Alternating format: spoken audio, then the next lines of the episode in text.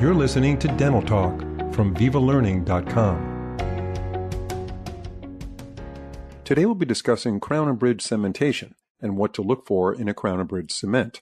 Our guest is Dr. Foroud Hakim, a nationally recognized educator with a broad range of engaging topics from high tech to composite dentistry. His passion for restorative dentistry and education has been clearly demonstrated through his private practice and his teaching position at the University of the Pacific. Dr. Hakim, it's a pleasure to have you back on Dental Talk.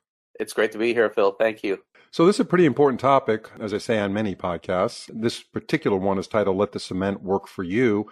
So, before we get too deep into the details, what's the most important features, in your opinion, for a crown and bridge cement? Great question, Phil. Uh, I probably put them in two categories. One is the uh, the must-haves, the non-negotiables, and then there's the nice-to-have features, which are not absolute, but they're great if they accompany the cement.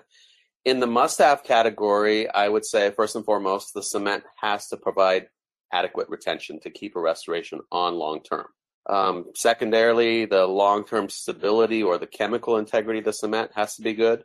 In other words, it can't be soluble and wash out. The cement needs radiopacity, so it can be detected on uh, radiographs. It's got to have the right film thickness so you can seed a restoration. Doesn't inhibit fully seeding a restoration.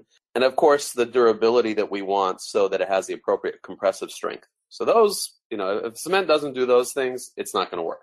In the nice to haves category, you know, I would want a cement that's very user friendly, meaning it's easy to deliver, you know, whether it's through a compule or a syringe, that it's easy to clean up, that perhaps the restorations don't need a lot of pre-treatment um, and fancy preparation.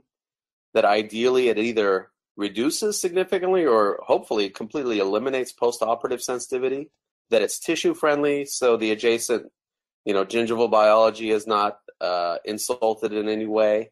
And it's always great if there's, you know, this is a catch term these days, bioactivity. It's great if there's bioactivity and maybe some anti-cariogenic effect and that it can be used across a wide variety of uh, circumstances across different substrates, different types of crown and bridge material. So those are the that's how I would sum up the the must haves and the nice to haves. So you did mention fighting off decay or secondary decay would be the case with a crown. How can crown and bridge cement help fight off secondary decay? Yeah, great. I think um, there's really just two main circumstances where caries can reoccur uh, in an otherwise healthy delivered crown and bridge restoration. It's one thing if we didn't do our job and didn't clean off all the decay to start with. But assuming everything starts with a clean slate, one of the things that could happen is you can have cement washout. In other words, you'll have gap formation, and that allows bacterial ingress underneath and inside of a preparation where obviously it's not cleansable. Toothbrush can't get to it. We can't keep it clean. Uh, we can't put fluoridated toothpaste against it. So that that's a bad thing and certainly uh, proliferation of acidic environment. We know that decay happens in an acidic environment. So it follows that if a cement sustains long-term integrity, the molecular construct doesn't wash out in the environment, that it delivers some kind of a beneficial chemistry to the tooth while it's there. The way that I explain this to my patients is, hey, this given cement provides tooth vitamins to your tooth. It might be things like fluoride or calcium aluminate, all the things that we know help promote a healthier environment. A cement that maybe pushes a neutral or basic pH rather than an acidic pH, that can be important. And then, you know, above all, one of the things we're going to talk about today, there's an actually cement on the market that can precipitate apatite formation, which means that it can actually grow tooth and restoration together and forge gap closure, which is pretty unique. What's the mechanism for that, and what is that cement? Yeah, so the cement in particular we're talking about uh, is Ceramir. It's a uh, cement made by Doxa. And the way it works, be- because of its kind of fluoride and calcium aluminate bioceramic technology, it actually forms a crystalline apatite while it sits against the tooth and the restoration. Certainly, Ceramir has a lot of internal data, but the great thing about companies that are forthright with this is they allow external evaluation. And so there's university based research showing that this phenomena actually happens when there's apatite forming. And in essence, they're showing an SEM slide with a gap where the cement space is actually shrinking and apatite reducing that space. So, so for in layman's terms, we're kind of growing the restoration to the tooth, which is unheard of with cements. Is this the only cement available that offers this advantage? It's the only one that I know of that does this. You've been using this cement for how long in your practice? Uh, going on seven years now. Are you seeing the benefit from this kind of apatite creation that you just described? Absolutely. It's it's one of my go-to cements. Now, I will tell you that there are plenty of times where I need a more tenacious kind of adhesion. And these are partial veneer, you know, aesthetic veneer preps, inlays, onlays, things that don't have a lot of natural retention, or with restorations that need reinforcement through a bonding mechanism, weaker ceramics. In those cases, nothing's going to replace a bonded resin cement. But in all of the routine crown and bridge indications where we have reasonable retention and resistance form, and just need a cement that is durable, that holds up long term, basically Ceramir has become my go-to, and I have routinely used it now for, like I said, going on seven years. So, what percentage do you think of your routine crown and bridge cases do you use Ceramir versus resin bonded cement? Yeah, um, that's probably going to be a different answer depending on the demographics of any doctor's practice. One that lives in the aesthetic zone and they're a quote unquote cosmetic dentist that basically only delivers veneers, and they may be bonding feldspathics, Emax, um, Empress, all these things that need some reinforcement and retention, they're going to live in the bonded resin cement world. But the typical practice, which dabbles in some of that, but delivers a lot of bread and butter, posterior crown and bridge, can really benefit from a cement like this. And so that enters the world of zirconia. Zirconia is everywhere now. It dominates the crown and bridge market, depending on you know the data you read from big commercial labs. That's the majority of the restorations they make, and those have really replaced the PFMs and the gold restorations of yesteryear.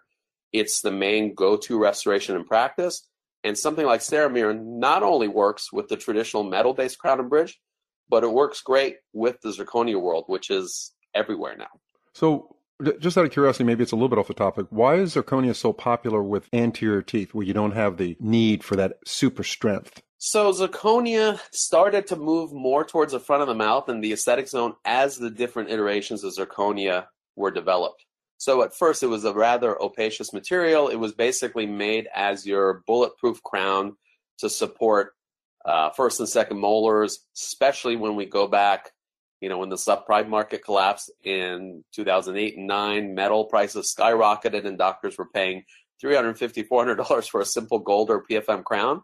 Now suddenly something's aesthetic. It doesn't have that metallic band at the margin.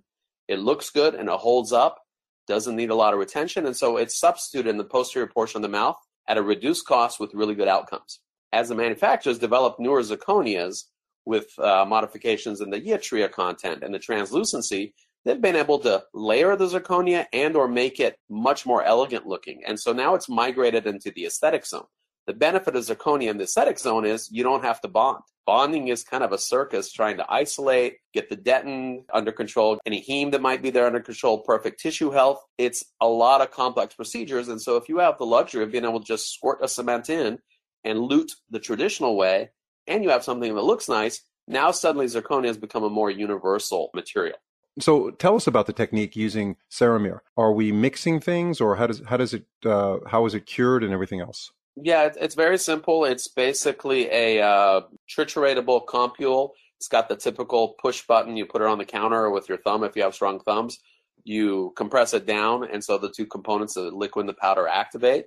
You put it in the church triturator for a prescribed period of time, depending on the model of triturator you have. And lo and behold, you'll put it on the applicator gun. It's ready to go in six to eight seconds.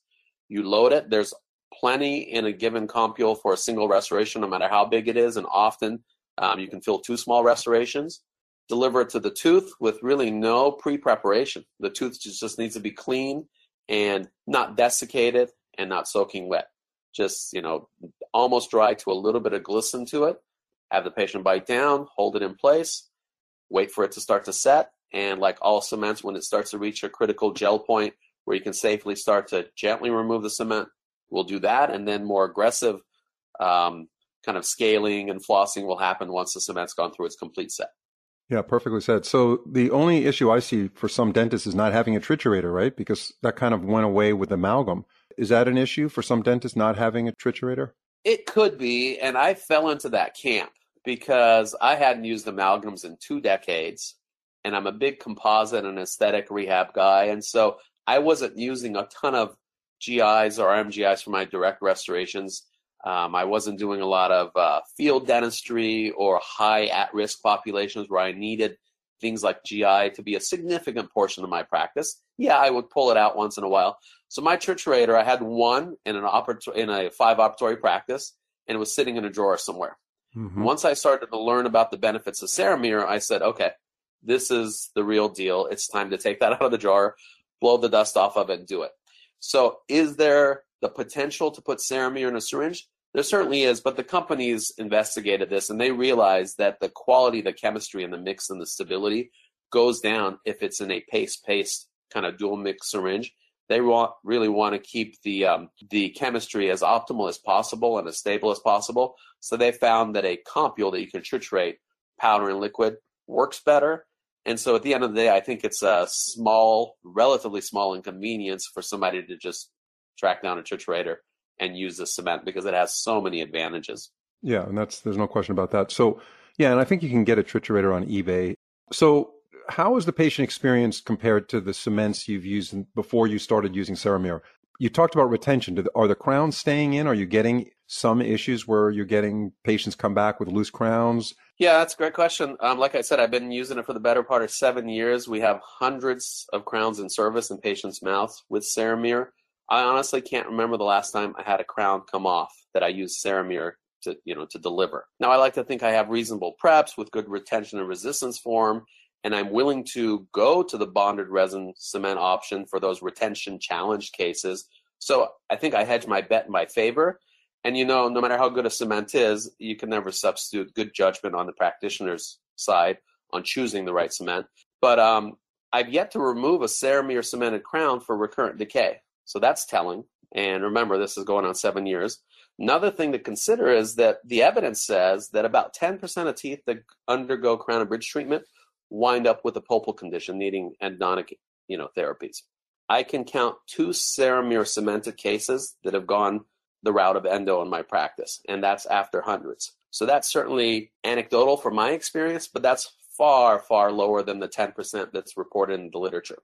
Yeah, no, so sure. longevity, that, that, survival, that's great. Yeah, that that has probably something to do with the deposition of the the apatite certainly, that you talked about. Um, not great for endodontists, but it's great for the patient. So, um, the last thing I want to ask you before we wrap up this podcast is Ceramir also has an implant cement. Is there anything that you want to mention about that? Yeah, so Ceramir has come up with their implant version. It's essentially, you know, the same chemical compounds that their traditional crown and bridge cement is made from. And me and you actually did a podcast on this about a year ago. So that's going to be somewhere in the archives. Right. But it's worth re-mentioning because Ceramir has got such good biocompatibility, not just bioavailability for repairing of tooth, but such low cytotoxicity and um, an inflammatory effect against the tissue that's essentially non-existent. So one of the big topics these days with cement retained implant crowns is cement extrusion, especially with the resin cements we know what can happen with the uh, the coronal threads and the bone loss and the, the kind of the really bad sequelae that come from that. We're never advocating leaving cement and not getting all of it after an implant delivery, but inevitably there's spicules that are missed. If I'm going to leave a little cement, not on purpose but on accident, I'm going to want it to be Ceramir over a resin-based cement because it just sets up the case for having far less of a chance of something going south with an implant. Dr. Hakim, that was excellent information. If you'd like more information on Ceramir, you can visit their website at ceramirdental.com. Again, Dr. Hakim, thank you very much for your time and hope to see you on another podcast or webinar soon. Always great fun spending time with you, Phil. Thank you.